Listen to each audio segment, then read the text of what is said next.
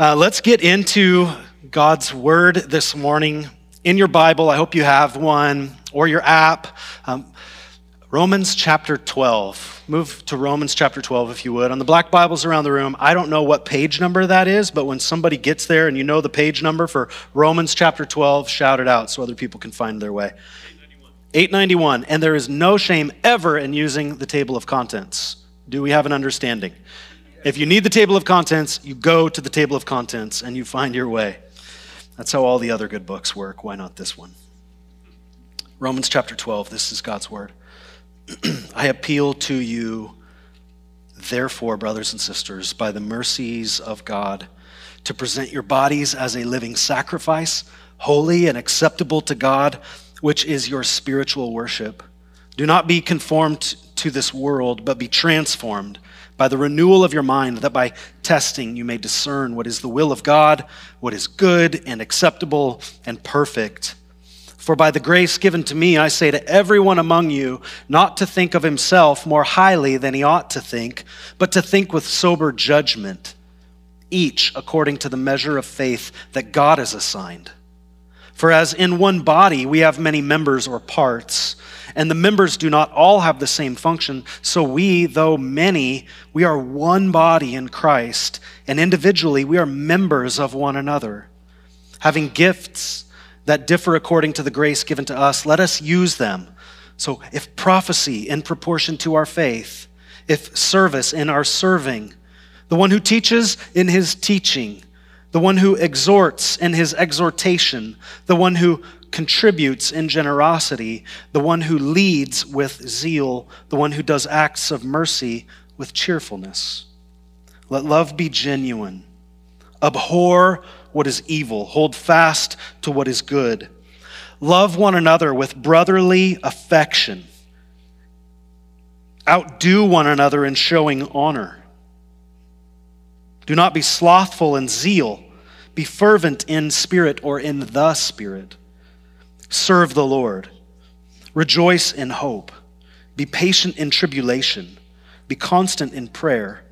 Contribute to the needs of the saints and seek to show hospitality. Bless those who persecute you. Bless and do not curse them. Rejoice with those who rejoice. Weep with those who weep. Live in harmony with one another. Do not be haughty or proud, but associate with the lowly or give yourself to humble tasks. Never be wise in your own sight. Repay no one evil for evil, but give thought to do what is honorable in the sight of all. If possible, so far as it depends on you, live peaceably with all. Beloved, never avenge yourselves but leave it to the wrath of God. For it is written, Vengeance is mine, I will repay, says the Lord. To the contrary, if your enemy is hungry, feed him. If he is thirsty, give him something to drink, for by so doing you will heap burning coals on his head. Do not be overcome by evil, but overcome evil with good. This is God's word. Father, would you speak to us and give us a vision of what partnership as a family looks like. In Jesus' name, do it, please. Amen. Present Future is a series that we've been in. This is actually the 10th week, and we're landing the plane this morning. It's a series all about alignment. It's about defining our target and, and seeking to hit the mark, aiming all of our, aligning all of our energy in order to, to hit the mark that God has before us.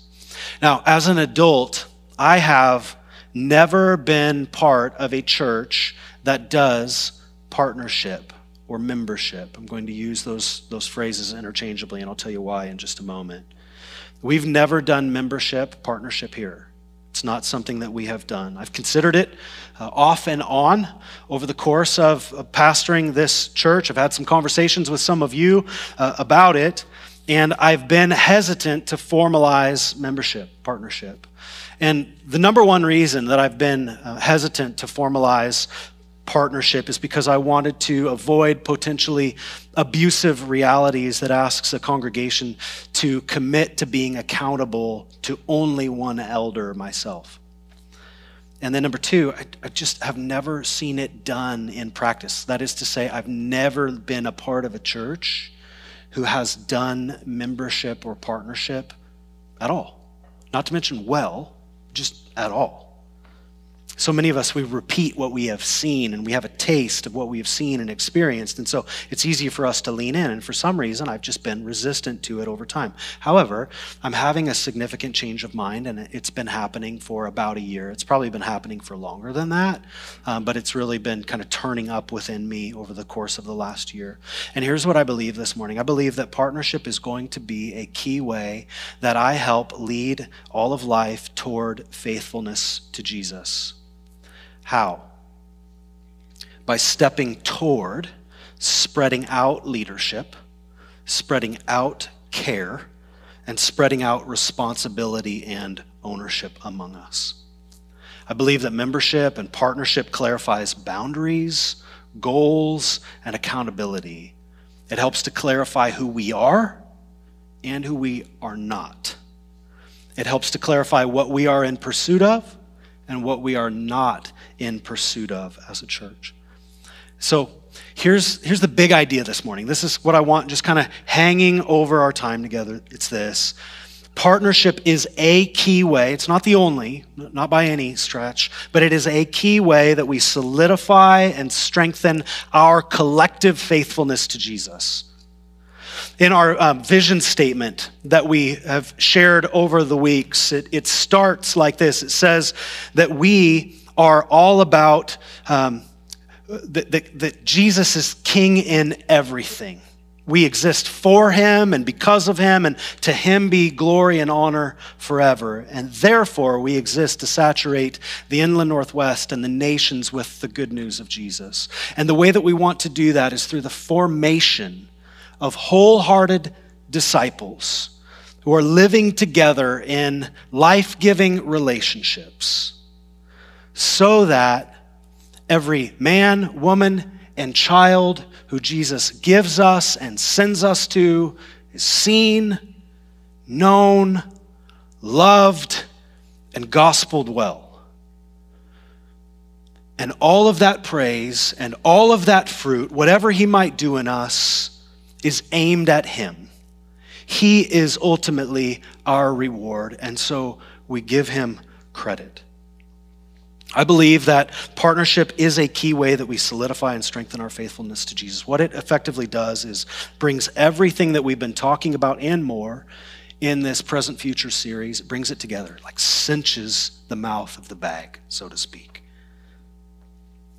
Isn't this just like isn't partnership just a way to say membership? Yeah, absolutely it is. But if you know me, I believe that words matter and how we say things matters. Some words are more helpful in certain times and seasons than other words are in times and seasons. So when I say membership, whether you know it or not, whether I know it or not, there's a whole slew of meaning and definition that comes behind that. What do you currently have memberships to? You have memberships to your gym, you have memberships to Netflix, you have memberships to Amazon Prime, you have memberships to Costco. There are a series of benefits and costs to that membership, and it kind of it, it functions in this push and pull contractual way.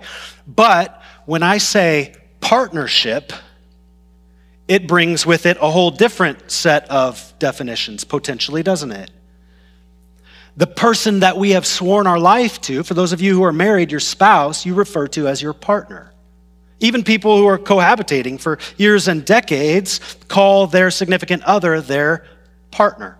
We have partners in ministry, we have partners in organizations, we have partners in businesses as well.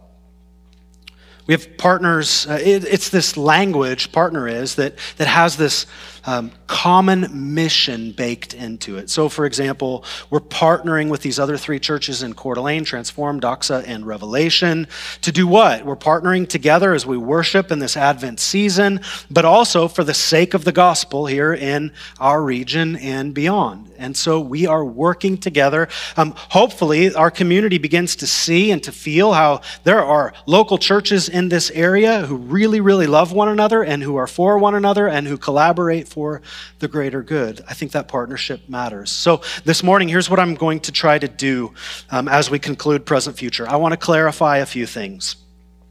And I'll tell you what they are in just a moment. And then after I clarify a few things, I want to call you to consider your to consider, that's all I'm asking for. I want you to consider giving yourself to partnership within all of Life Church that lays out clear expectations and benefits. All of which will serve together to strengthen us as a disciple making family of disciples. So, this morning, here's what I want to try to clarify for us. We'll look at who the church belongs to. We'll look at what the church is. We'll look at where the church is. And we'll look at who the church is. And then I'll land with why partnership matters. And so then, at that point, if who we are as a family, if who all of life is and what we're aiming for is something that draws you in, something that interests you, where you're like, mm, not quite sold, but I'd like to know more, that qualifies as interest. If you're like, yeah, tell me more, that qualifies as interest. If you're like, I don't know, it sounds good, but ah, that qualifies potentially as interest too. I'm going to ask you then, if that's you, to write your name on a Connect card and to just write partnership in the little blank box on a Connect card in the back of your seats and just to slip it into the giving box. And then I will follow up with you in the next week or two. And so, what I will follow you follow up with you about is um, ways that we can potentially form a defined, committed core in early 2022. I'm not going to be asking for anything other than interest this morning. So you can take the walls down if you've had bad experiences with membership. You can like you can rest where you are.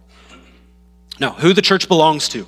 Um, like I said, we exist because of King Jesus and for King Jesus. And so ultimately, the church, ours for sure, does not exist for herself.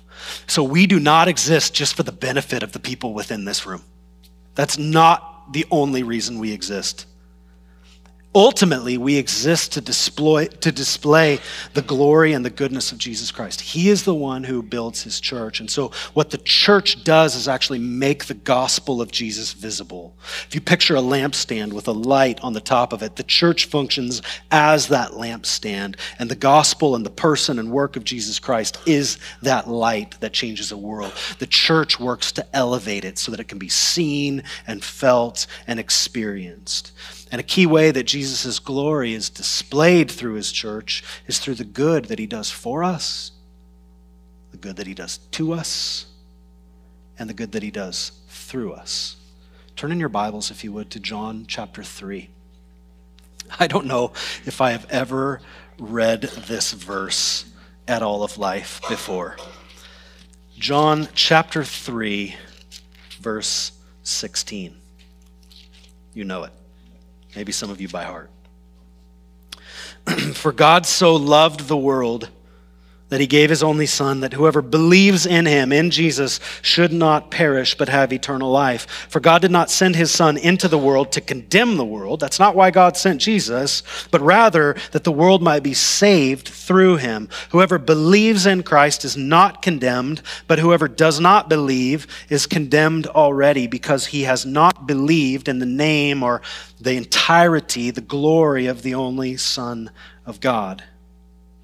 And just not believing is ultimately rejection. So, those of us here who embrace this with glad hearts are recipients of this grace. Jesus, the Father, the Holy Spirit, they have done something in particular for us. They have made a way for us to have peace.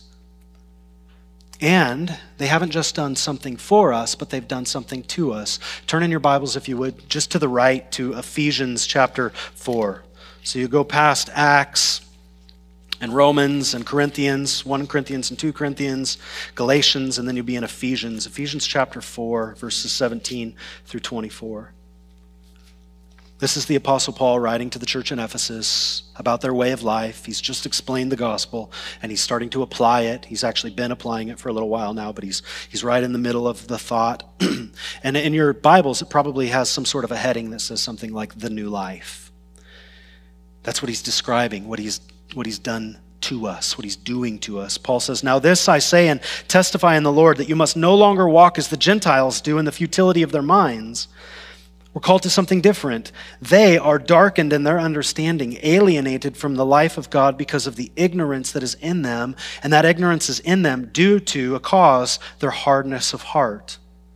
They have become callous and have given themselves up to sensuality, greedy to practice every kind of impurity. But that is not the way that you learned Christ, assuming that you have heard about him and were taught in him, as the truth is in Jesus. You've been taught to put off your old self, which belongs to your former manner of life and is corrupt through deceitful desires, and to be renewed in the spirit of your mind. So put off your old self and be renewed in the spirit of your minds, to put on the new self created after the likeness of God in true righteousness and holiness. This is what he's doing to us and in us. But he also wants to do something through us. Keep going to the right. Turn in your Bibles to 1 Peter chapter 2, verses 9 through 12. So you'll go past the pastorals, Timothy, um, Titus, Hebrews, James, and then you'll be at 1 Peter chapter 2, verse 9.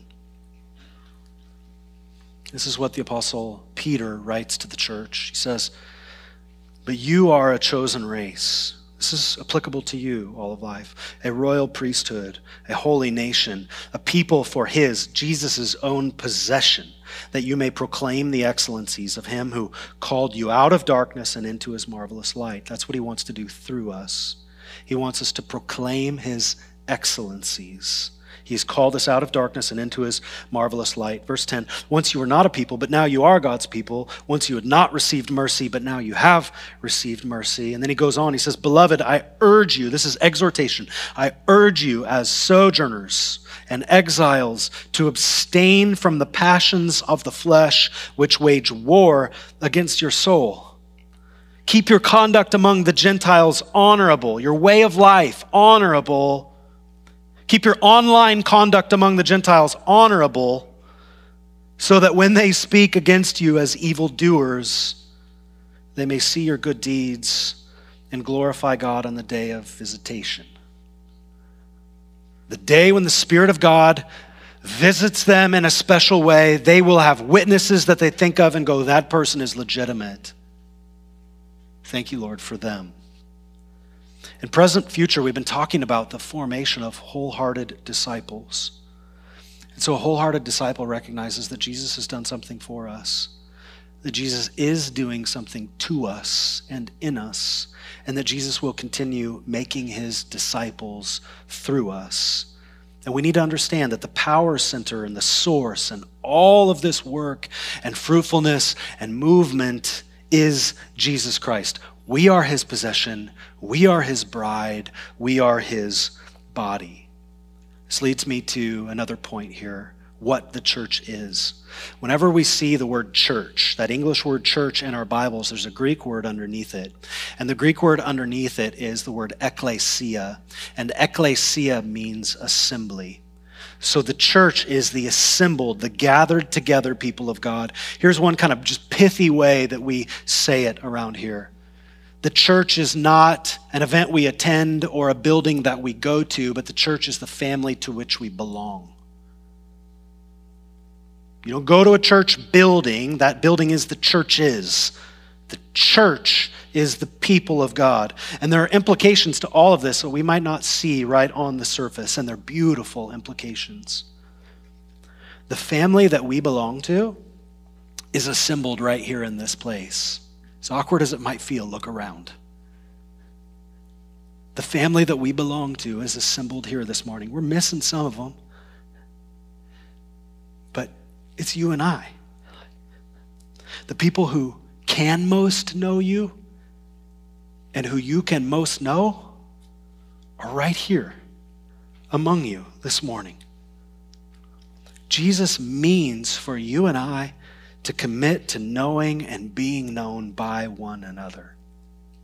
He doesn't mean for church to be a Sunday event where no knowing takes place, but for the church as the people of God to be a people who commingle on a regular basis and serve together and serve one another and it's beautiful. I had a friend reach out um, earlier um, this month and just said, "Man, I'm like I'm humbled and I'm overwhelmed." I sent a, a, an ask for help, and the amount of help that I got was incredible, and it's absolutely humbled me. I'm so thankful for my church family, and what this brother was saying is he's thankful for you. You. There's something else, though. The beauty of the church gets bigger, it gets more vivid. So I want to answer this question where the church is. The church is both local and global. And one aspect of the church that I'm not even going to touch on right now is it's also like it spans generations and time. So the church consists of people who are no longer alive in the flesh today, but are with God presently. But as far as the church, the living, breathing people of God who are on the globe right now. There is a local aspect. Jesus' people aren't just right here, though this is an expression of Jesus' church, but they're also down the street. They're at real life ministries, and they're at his place and they're across town at Transform and Revelation and Doxa, and they're across the border at Soma Spokane, and they're across oceans in Afghanistan and Germany and Brazil and Mexico and Canada and spanning the globe. They have elders and pastors or, or, or um, leadership structures. They're localized groups, pockets, if you will, of people who live life together, knowing one another and being known by one another. They're proclaiming the, the good news of Jesus in word and in deed to the people in their spheres of influence. And they're striving together as these localized networks and groups of people to live together in a way that is worthy of the gospel of Jesus. As the Apostle Paul would say to the Philippian church, they are standing firm in one spirit, with one mind, striving side by side for the faith of the gospel. But these localized pockets of people are part of a much larger, intimately connected network, part of a global church, a capital C church, if you will. While we might not know Vietnamese or German or Pashto we are also siblings in a family united under the kingship of Jesus Christ with these people who speak these other languages. That's why we stopped what we were doing this last September and just devoted an entire Sunday to praying for our brothers and sisters in Afghanistan. They grieve, we grieve. They're hurting, we're hurting. Remember what I read at the very beginning out of Romans chapter 12. We rejoice with those who rejoice and we weep with those who weep. We're connected by one spirit who gives us one mind under one Christ. I was thinking about how to like how to flesh this out, this this connection um, to this larger network of Christians the globe over. We don't know each other. We have never seen or laid eyes on one another. We don't even speak necessarily the same languages, but the same spirit testifies that we are siblings in one family. And for some reason, I thought of, I'd heard this, um, some, of, some facts about coral reefs. Have you ever learned about coral reefs and how they communicate? It's phenomenal. There's a guy named James Nestor who is a free diver, and he wrote a book. It's a New York Times bestseller called Deep, and it's all about the intricacies and the mysteries of our oceans and his experiences with them. And he writes this about coral reefs. Every year on the same day, at the same hour, usually within the same minute, corals of the same species although separated by thousands of miles, will suddenly spawn in perfect synchronicity. The dates and times vary from year to year for reasons that only the corals know. We don't know. It doesn't just happen on September 17th. It happens at different times, but it all happens at the same time for those species. Stranger still, while one species of coral spawns for one hour, so notice one color here is on the screen is a picture of one species. Another species right next to it waits for a different hour or a different day or a different week before spawning in synchronicity with its own species. Distance seems to have no effect. If you broke off a chunk of coral and placed it in a bucket beneath a sink in London or Post Falls, that chunk would, in most cases, spawn at the same time as other coral of the same species around the world. Coral is the largest biological structure on the planet and covers some 175,000 square miles of the seafloor, and it can communicate in a way far more sophisticated than anyone ever thought. And yet, coral is one of the most primitive animals on earth. It has no eyes, no ears, and no brain. The church of Jesus Christ is not primitive. It does have eyes and ears and a backside and a head.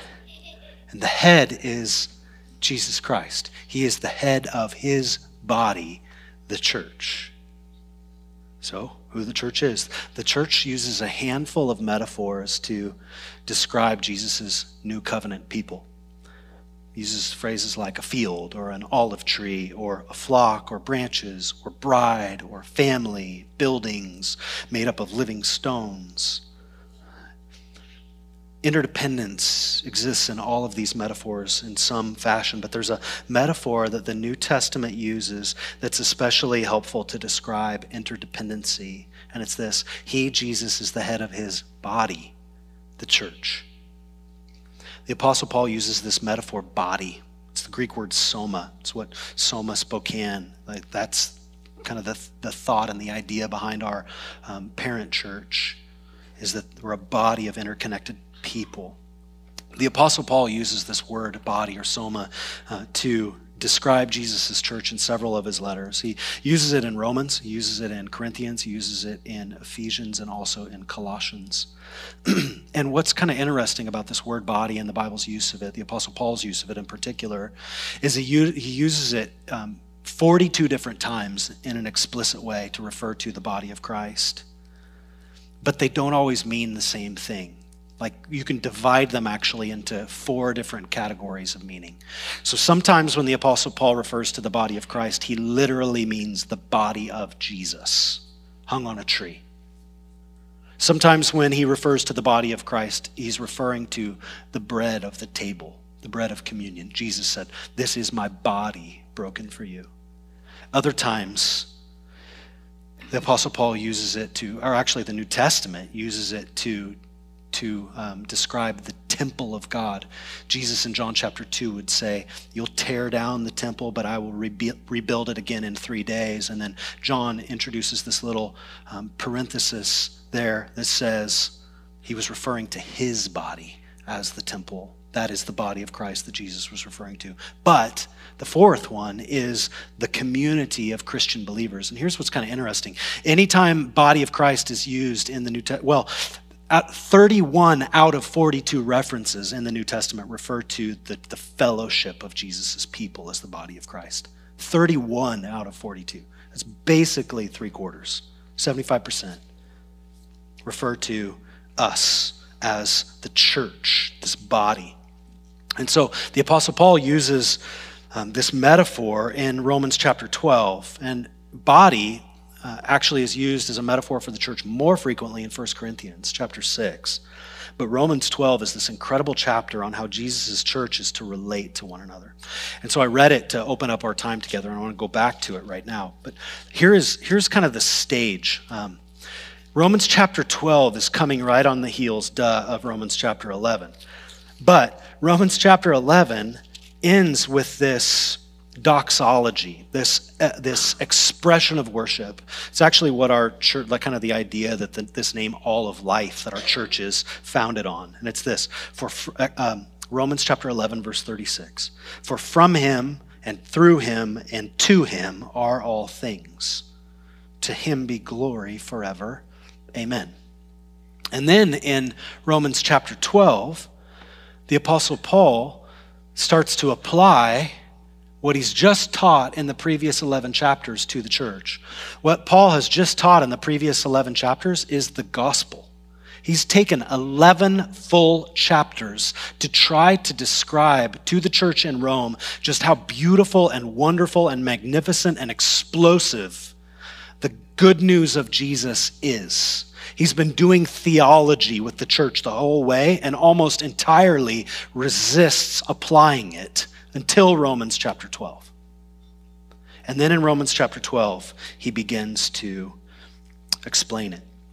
Now, um, it's important that we get this. The, the letter to the Romans here is not the letter to the Roman, it's the letter to the Romans. It's not written to individuals. It's written to a community of faith. It's written to a community of believers. It's written to a small church body in Rome, possibly no larger than our church right here 150, 140 people, something like that. A, a small church in this Roman province. Everyone here seen and known.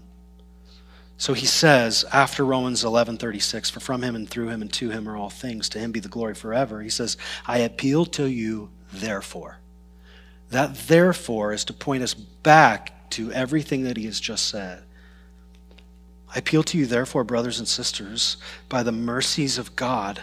That's what he's just described in 11 chapters, the mercy of God in the gospel in light of all of that, would you please present your bodies? I know you're alive, but present your bodies as this living sacrifice, holy and acceptable to God, which is your spiritual worship. A willingness to just go where He says and do what He says. Do not be conformed to this world, Paul writes. Do not be taught and shaped and formed anymore by this world as your teacher, but be transformed by the renewal of your mind. That by testing, that by testing all of this gospel out, you might discern what is the will of God, what is good and acceptable and perfect. For by the grace given to me, I say to everyone among you not to think of himself more highly than he ought to think. Paul's experienced great grace. He's like this proud Pharisee who's excelling among his peers and then literally gets humbled into the dirt by the real Jesus. He knows what it is to be humbled, and he's urging this church, you too, don't think that you're better than you really are, but think with sober judgment about yourself. Each one of you, according to the measure of faith that God has assigned. So God has some sovereignty in, in how he assigns faith, and we have some differences in how we live by faith, because when I was a believer, when I had a powerful encounter with the Lord Jesus in 2004. I felt like my faith was at the top, at the pinnacle of my life up until that point. But I guarantee that my faith is stronger in 2021 than it was in 2004. And so the Spirit of God has been continuing to give me greater faith, and He's doing that same work in you. But you have the faith that you have now in the moment. He says, For as in one body we've got many parts or members, and the members do not all have the same function. So we, though we're many, we're actually one body in Christ, and we're individually members of one another. I don't want you to miss that, church. We're individually accountable to one another, we matter to one another. If I fade out or burn out or fall spectacularly, that will affect you. And when you do the same, it affects me. And it affects your brothers and sisters. I owe it to you to keep a watch on my life. And you owe it to me to keep a watch on yours and to one another. We need one another. We have gifts that differ according to the grace that's given to us. So there's variety, there's diversity. Let us use these gifts of prophecy in proportion to our faith, of service in our serving. The one who teaches in his teaching, the one who exhorts in his exhortation. That's like strong encouragement. The one who contributes in generosity, the one who leads with zeal, the one who does acts of mercy with cheerfulness. And then this heading in your Bible probably says something like marks of the true Christian. And Paul just starts to rattle off these little one liners here. Let your love be genuine. Like, say what you mean and be who you are. Let your love be genuine to one another. Listen to this abhor what is evil, abhor it. Let yourself call evil evil. May we have a good definition of what is evil in the world that we live in. May we train our minds to know it and to discern it and to abhor it, to call it evil. And contrarily, let us hold fast to what is good. to love one another with brotherly affection. Now, some siblings hate each other, so that's not a very good analogy if we're looking through that lens. But the ideal here is brotherly affection, the kind that if, if, if we have not seen one another for some time, the way that we embrace and draw one another in and serve one another when it's inconvenient to us really matters. Love one another with brotherly affection. Outdo one another in showing honor. Imagine if all of us lived into this. Rather than outdoing one another in being right and in winning arguments and being first, what if we made it our goal to outdo one another in showing honor? The competition then becomes honoring each other. Would we flourish? No. Communities would flourish. Do not be slothful in zeal, be fervent in spirit, or that could be translated in the Holy Spirit. Serve the Lord. Rejoice in hope, be patient in tribulation, constant together in prayer contribute to the needs of the saints and seek to show hospitality, drawing in the stranger. Bless those who persecute you, bless and do not curse them. Rejoice with those who rejoice, weep with those who weep, live in harmony with one another. Do not be proud, but associate with the lowly, or don't be above humble tasks. Never be wise in your own sight. Repay no one evil for evil, but give thought to do what is honorable in the sight of all. I got to do what's honorable for me, me, me, me, me, me, me, me, me, me. How has that gone for our society? There have been times that we absolutely have to make decisions because we're in situations that we have to get out of. We have to look out for ourselves. As a general principle, though, Give thought to do what is honorable in the sight of all. If possible, so far as it depends on you, live peaceably with all. Beloved, never avenge yourselves. We're so tempted constantly to avenge ourselves in little arguments or in bigger things, but leave it to the wrath of God. You cannot carry that kind of weight of vengeance, it will eat you up. It is written in the scriptures, Vengeance is mine, I will repay, says the Lord. Can we trust him to do that? To the contrary, if your enemy is hungry, feed him. If he is thirsty, give him something to drink, for by so doing you'll heap burning coals on his head. Well, that doesn't sound like that doesn't sound very loving, like the feeding your enemy part and the if your enemy is thirsty part, you'll heap burning coals on his head. That could mean a couple of different things. It could mean that it draws them to a sense of shame and repentance, that by doing such like radical good to them that it will turn their heart around. Often though in the Old Testament whenever burning coals are mentioned it means judgment. And so if they refuse those good works on the day when they visit when God visits them, they will be accountable for their actions and their rejection of him. And so they will get judgment. And that seems to be the context of actually what he's talking about up above. Don't avenge yourselves, but leave that vengeance to, to God. Ultimately, in verse 21, do not be overcome by evil, but overcome evil with good. Now, we have many members in one body, verse 4. The members don't all have the same function though many were one body in Christ and we're individually members of one another. And we do have gifts that, diff, that, that differ according to the grace given to us. Now, this to me, um, I, I hope just like God's word briefly explained, it doesn't even really need to be explained. You get the picture. This does not sound to me like the description of a drab church just locked into uniformity going through the motions, arms folded, lips tight, just unhappy to be with one another. It does not sound like the picture that Paul is representing in Romans chapter 12. It sounds like a vibrant, interdependent, colorful, diverse church family overflowing with this prophetic hope, just looking to Christ to rescue us and to give us what we need in the moment, trusting that the Holy Spirit is with us in the present. We acknowledge Him. He's here present, giving each member faith. This looks to me like a church that eagerly looks for ways to serve and come through for each other, where minds are stirred and inspired through good teaching, where you and I can grow in courage because brothers and sisters believe in you and I and push us, exhort us to trust Christ more today than we did yesterday, more tomorrow than we did today, where people overflow with generosity and nobody lacks what they need,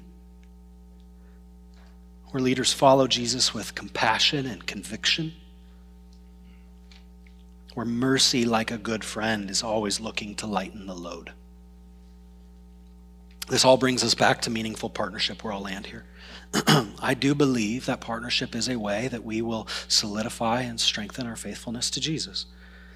So, as a church family, we aimed to, to see wholehearted disciples formed who disciple other people well so that gospel saturation happens and begins to happen through us and beyond us, near and far. Now, we've spent about six weeks talking through our values as a church family right at the very beginning, right out of the gates. We talked through how the gospel is for all of life, where Jesus is the, the sun of our solar system. We orient, eh, he is at the center. There's not a pastor or a personality or a common mission or a building or a thing at the center other than Jesus Christ. The gospel of the Son of God is the center for us. That leads us to be a people of joy and of generosity.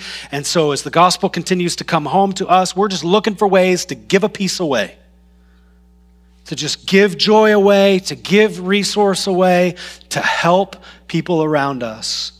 We live, we govern our lives, we find our way and our direction by prayer and God's word. We're in intimate fellowship with Him as a people, so we're seeking to have the mind of Christ. We're going to the scriptures to see what they say, to see how they might guide us. We practice the one another's in community. Nobody is a log trying to just burn on his or her own, but rather we all are kind of pushed into the fire together where the heat is hotter and the light is brighter. We're aiming to live our lives together in such a way that we can actually practice the one another's with each other. And fail we will, but succeed we will as well. It doesn't end there. We're zealous to see the lost redeemed, and we're zealous to serve the poor in our midst. That we would be a people of compassion and mercy, a people of sacrifice, following after Jesus who gave himself for us, and that we would multiply and send disciples and churches, that we want to be a river, not a pond. We want to send it on down beyond us. Send our best and brightest.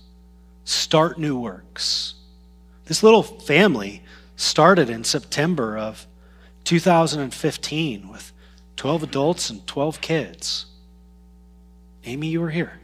Judah, Jonah, you were here. You were two of those kids at that time.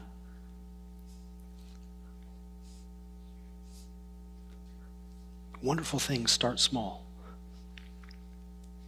We've walked through healthy leadership according to the New Testament, elders and deacons. We talked about how elders lead ministry, deacons facilitate ministry, and a congregation does ministry. And now we're turning a corner to greater partnership for the sake of the gospel. I'll be done here. Just give me five more minutes. I'll be done. Here is why partnership matters. We aim to see everyone in the game and on the field. Partnership matters in part. There's a, a, number of reasons, and many of which I'm leaving out this morning. I'm just trying to I'm just trying to generate interest and, and paint a picture for you of why partnership can be good. It defines the relationship, right? DTR, right?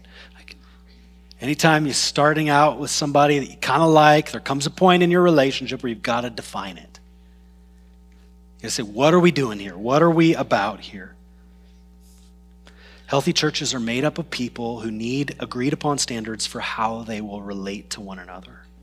So here's a question that I'm asking When conflict comes, who and what is holding us together? When missional opportunity presents itself, how do we determine what gets a yes or what gets a no or what gets a maybe? When decisions are made, is it just one guy running his agenda? Or is it an agreed upon group of leaders who communicate and solicit feedback from the congregation? When people leave or want to leave our church, how do I know as a pastor? How do your pastors know who to pursue and who to let go their own way? Who might need correction and how will it be brought? Do we have standards for this? The majority of all of that is leaning on me and is kind of locked up in me. We are leaning, this is my fault, my problem. We are leaning on me in an, in an unhealthy way. And we need to broaden ownership and responsibility. And it is up to me to start that and to let that go. So, how do we decide who can serve in certain areas and who cannot? This is kind of a heavy word here, but partners in a local church can only consist of true disciples of Jesus who are leaning into obedience. Someone who refuses to be baptized cannot be a member within a local church. They can be a part of a community and welcome for days and months and years. If that's you, yes and amen. We are glad that you are here, but if you are not a determined member of Christ's family, then you cannot be a member of a local church. So we need to have distinctions and we need to have some conversations in order to disciple one another toward allegiance to Jesus. Partnership is going to be a key way that I help personally lead. How? By stepping towards spreading out leadership, care, and responsibility and ownership and not consolidating it. In the early years, like I get this, I've lived from this, it's crucial to set culture. And I've been responsible to try to set culture. And many of you have been responsible to set culture, and you are. We've been a church plant for six years. We have a culture, and it's time for us as a family to take measurable, God honoring steps to be more established as a disciple making body of Christ. And so, my aim for you today is to just give you a taste of how Jesus wants his church to live together as partners for the sake of the gospel. And I hope the ball has moved up the field in some way for you and has piqued your interest. And so, here is how you can respond. Um, the plan is to begin to craft a mutually recognized set of commitments that simultaneously work in three directions. Picture it like a triangle. Member to member commitments. This is what we say we're going to be about for the fellowship. Leaders, to members. This is our responsibility to you as members. This is what you can hold us accountable to. And then also members to leaders. This is how, according to the scriptures, we will honor and respect and deal with you as our leaders.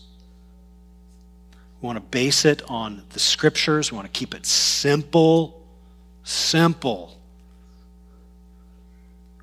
We want our vision and values to be a piece of this.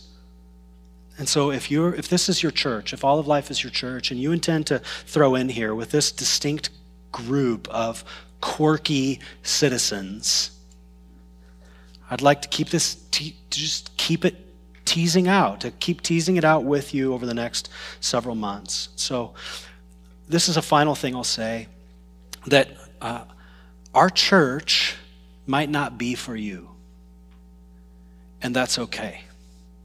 This fellowship might not be for you. You might have a growing sense within you that this fellowship is not for you.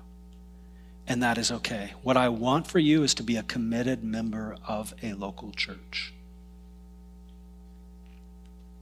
That's okay. Like, there is freedom. So, as we talk about partnership in the coming months, it's not like a contract that you can't get out of. Come on. Like, we want to be about sending. I left a local church that was healthy in order to throw in with another local church in Coeur d'Alene. And I talked to my leaders and I said, here's what we're aiming to do. We just had Maverick and Grace exit to, to throw in with a church plant in Spokane with blessing. Like, that's our heart. Heart's not to just like lock it down and control. No way. Like, our heart is for strengthening and sending.